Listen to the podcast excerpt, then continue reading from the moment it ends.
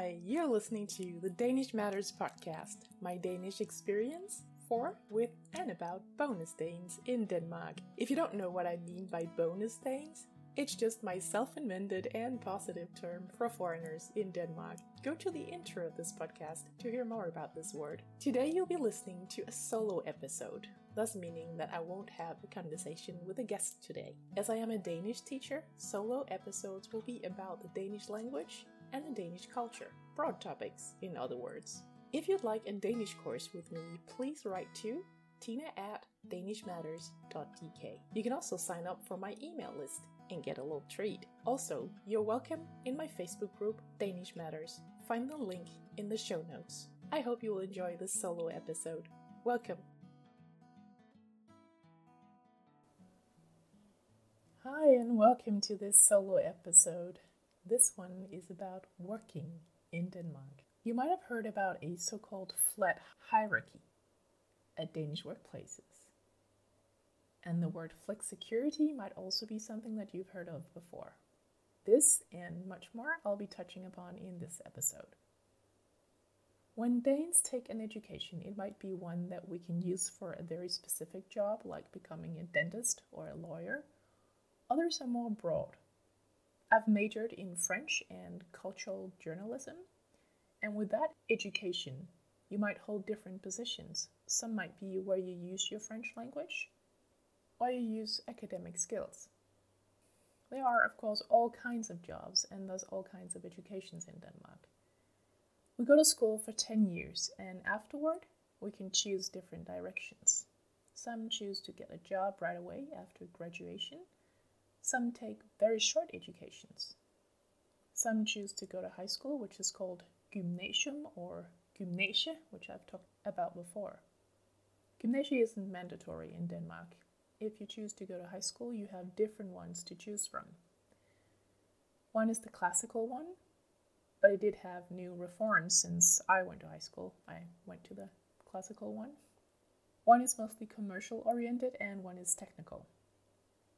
Those three types all take three years, but there is also one which takes four years, which is with a lot of practical training for longer periods of time, and then school again after that, and then practical training again, and then back to school, and so on. And then there is HF, HF, which takes two years. This type of high school is also for students who are older than you'd normally be in high school. People with work experience who decide to go to high school would often be taking this direction. When a Dane enters the job market, employers might like to see their diploma, but they won't demand exclusively A's, which is not what it's called in Denmark. We use numbers, and 12 is the highest grade. Employers won't only look at the diploma either. They'll consider your student jobs and your personality as well. You might get a personality test and or an IQ test too at least for some positions. I just mentioned student jobs. Danes are sometimes expected this be relevant to the education that you're taking or the job that you want in the future. But a student job can also just show that you're willing to work. Yes, because in Denmark, working as a young person isn't always necessary. Students work to earn more money, to have fun, or to buy themselves something that they'd like it's not to pay for their studies. If they have started going to university, student jobs might be necessary in order to pay the rent. But if in high school, it's just to have more than what is offered by the state. SU, as we call it. Statens uddannelsesstøtte. Often, this will be enough to pay the rent if you live in a dormitory, as you get more SU when having moved away from home than you do when still living with your parents. You won't get rich on SU, but you can get by. When I lived in a dorm room, I had SU and a job as an interviewer for doing polls, but you got or took shifts, so my income varied a lot. I still got by, although I do remember a friend who asked me how I was able to live off of so little. However, I also remember a Chinese student living in my dormitory commenting, You Danes, you just sit there and drink your beer and get money from the state. It was a Friday night and we were drinking beer, and I guess he was right. We're pretty fortunate to have this benefit to start our young adult. But back to our student jobs. As some employers do expect our jobs to have been relevant to our jobs or at least our education, we aren't all working in Føtex or the cinema or babysitting. Our jobs might also be in an office doing administrative work or other things. Sometimes, when I've been browsing for jobs, I've come across several jobs that I considered interesting only to find out that this was actually meant for students, thus at a lower pay. So when a Dane enters the job market, employers will also look at which kind of student jobs that you've had. At least it's normal to have worked during the times of your studies. If you haven't worked at all, that's not a good thing. Around the world, Denmark is known for what is called flexicurity.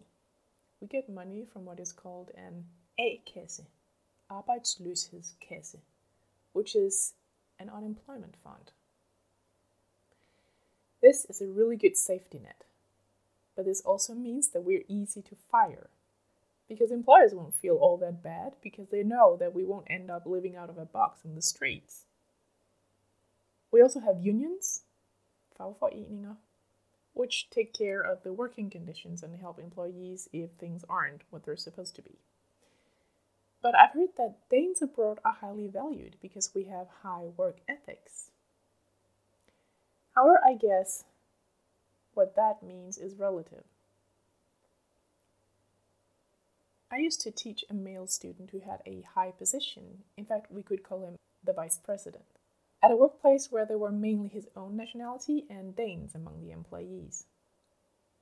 Whereas I never heard him complaining about the quality of the work that the Danish employees did, he was almost furious that at 4 o'clock in the afternoon, almost right on the dot, the Danes would be leaving, where he himself and others of his own nationality would be staying until at least six o'clock or eight o'clock or maybe even longer.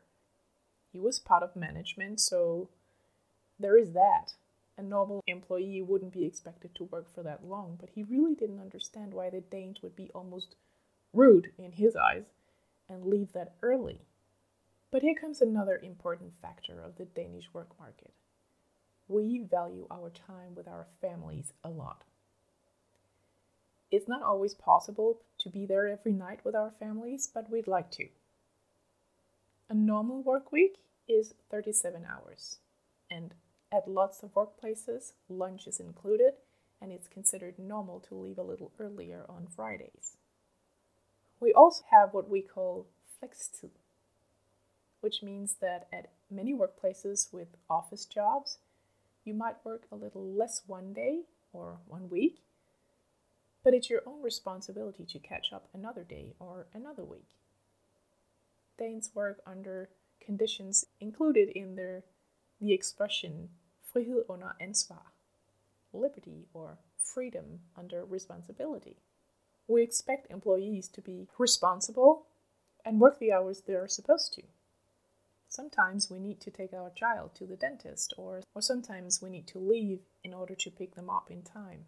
Then we try to notify our boss and colleagues in good time, maybe write in our office calendar for everyone to see, and then we make up for lost time and duties at a later point. Of course, there might be meetings or certain business procedures that just can't wait, and then we'd have to try to reschedule. But in general, it's respected and accepted if you need to leave due to an appointment with a child. Some workplaces also accept employees leaving due to their own appointments, as long as it doesn't go too far. Daycare, that is vuggestue from the age of around one year to three years, and børnehave, kindergarten, from around three years to six years old, are institutions where most Danish kids will be while their parents are at work. Stay at home moms aren't all that common, and if that's your priority, you might want to have your arguments ready as a lot of Danes, women included, won't understand. Now, I'm not saying that this is a bad choice or that it shouldn't be respected, but as opposed to, for example, in the 60s when women started to work outside of their homes more, those women might have had to defend why they wanted to work. And nowadays, it's the other way around, and those preferring to stay at home will have to answer why they don't want to work. It's the famous pendulum going back and forth, back and forth. I remember a German student once telling me that when she had still been working in Germany and had had twins, she started to look for a kindergarten as she would like to get back to work. When she talked to the director of one kindergarten, she experienced first off to be asked how much her husband earned. And when she answered, she thought she had to. The director looked at her and said that her family would easily be able to live on his income only that is, her husband's income. Second, when she said that she actually really wanted to work, she was offered daycare for four hours from 8 a.m. until noon daily in the kindergarten for her kids. Those four hours were by no means useful, of course, as part of that time she would have to spend on commuting to and from her workplace. With four hours, she might have had around three hours to work every day. Then one day, she told me, she spoke to a colleague or business partner in Denmark who, during that conversation, all of a sudden said that he or she would have to go in order to pick up his or her child in kindergarten. And my German student told me that she had then looked at the time to discover that it was close to maybe 4:30 or 5 p.m. And then she thought to herself, "Aha, Denmark." And so she moved here, learned the language and all, and had a full time job and her kids in a Danish kindergarten. Now let's get back to talking about the workplace. I think entering a Danish workplace for the first time might be a little difficult to begin with. Here are a few things I've heard from many of my Danish learning students over the years. They find it strange and even uncomfortable that our hierarchy is so flat, as we would call it. Most people find it a bit odd or even, yeah, uncomfortable to socialize with their boss, even with their colleagues. I think that socializing with colleagues might be even more in countries like, for example, the US, but here it's expected that you show up for at least some of the gatherings during a year. One popular one is our Christmas lunches, julefrokost. These might be at the workplace itself, or, for example, at a restaurant. Some are just a nice and long meal with lots of drinks. Some have several elements of entertaining and maybe dancing and last well into the night and maybe until early in the morning. It's common that all levels of staff and employees are seated next to each other in one big mix so that you might be sitting next to your boss or higher ranking colleagues. I think that most Danes also find this a bit unsettling, but we know that's how it is. Another thing is the odd Danish humor. Maybe that's a topic for another episode, but humor in the workplace is normal. In fact, we expect that you know when to be a little lighthearted and laugh and have fun, even if it's just for five minutes in front of the coffee machine. This is also where we might settle other things, as not all challenges and problems are solved seated at your desk or in a meeting. It might as well be when we run into each other or stand in line for lunch or climbing the stairs to uh, go somewhere else in the building. It's also common that we can joke with our boss. Not all the time, of course, but here and there, like with any other colleague. Yes, we know that we all have different titles and positions, and that some rank higher than others, and we do know that if you're our manager, that you're our boss. But we merely see our boss as someone holding a certain kind of position where his or her tasks are what they are, and not as someone higher or more valued or better than us necessarily. There are certain tasks involved when being the leader, the manager, just like there are certain tasks involved when being an accountant, a receptionist, a teacher, a sales clerk, a mechanic, a cook, a you get the idea. Certain places the hierarchy is less flat than at other places. For example, if the mother company is in another country, or if the company has customers from abroad where the Scandinavian or Danish just wouldn't work. But in general, we see our boss as just another employee doing different tasks than us, just like the accountant and the receptionists are doing different tasks. This is, of course, putting matters a bit to our head. Naturally, we know that if you're our manager, that you're our boss. We know that you have the last word and that you can decide to sack us or keep us. Still, we have less respect for a boss, I think, than you might in your home countries. Or maybe less respect are not the right words, but we see each other and also our boss as more equals in a way. Once I was teaching the director of a hotel in Copenhagen. He's no longer the director, but he was. He had a Scandinavian wife, and she had told him that working as a manager in Scandinavia is different than where he came from. She told him that he must tell his employees that they could always come to him, because that's how it works here in Scandinavia. And my student, the hotel director, told me this, and then added, And so they did. he looked a little shocked. He wasn't used to this, and it was difficult to him to deal with. That was one thing, but another thing was getting his employees to understand that he was really the boss. At least that's what he told me. I think he wanted more respect, I guess, than what he felt he got. He said that when he asked them to do something, they would just do it when it suited them. He could ask and then they hadn't done the task yet. He didn't understand, and I told him that if his employees didn't know when the task was due, that is, if he hadn't given them a deadline, they would probably just assume that it wasn't all that important and they would spend their time taking care of more urgent matters, leaving that other task to whenever they had some time left. He also said that once he had made a decision, he was very surprised that his employees dared question it. And that's the thing. We know you're the boss, but just don't think that you can make a decision and that we don't question it. If in a meeting we might put our hand up and ask why that decision and not another one? We might also present an idea that we think is better, and we expect you to listen to it. Of course, there are also times when we just accept even though we don't really agree, and there are times when it's not appropriate to bring forward another idea. But in general, being a boss in Denmark means that you listen to your employees and you take their views and knowledge and ideas into consideration.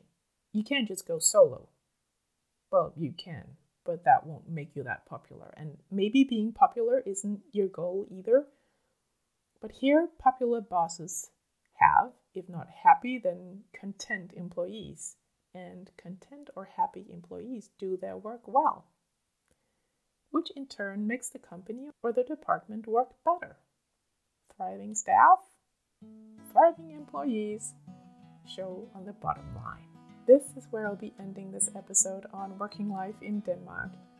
I hope you get something out of it. Remember that I also have conversations with foreigners, that is, bonus Danes. So if you'd like to be my guest, there is nothing wrong with stepping forward and contacting me by writing to tina at danishmatters.dk. You don't have to live an extraordinary life. Being you, living your life, and having lived here for two years or more is all it takes.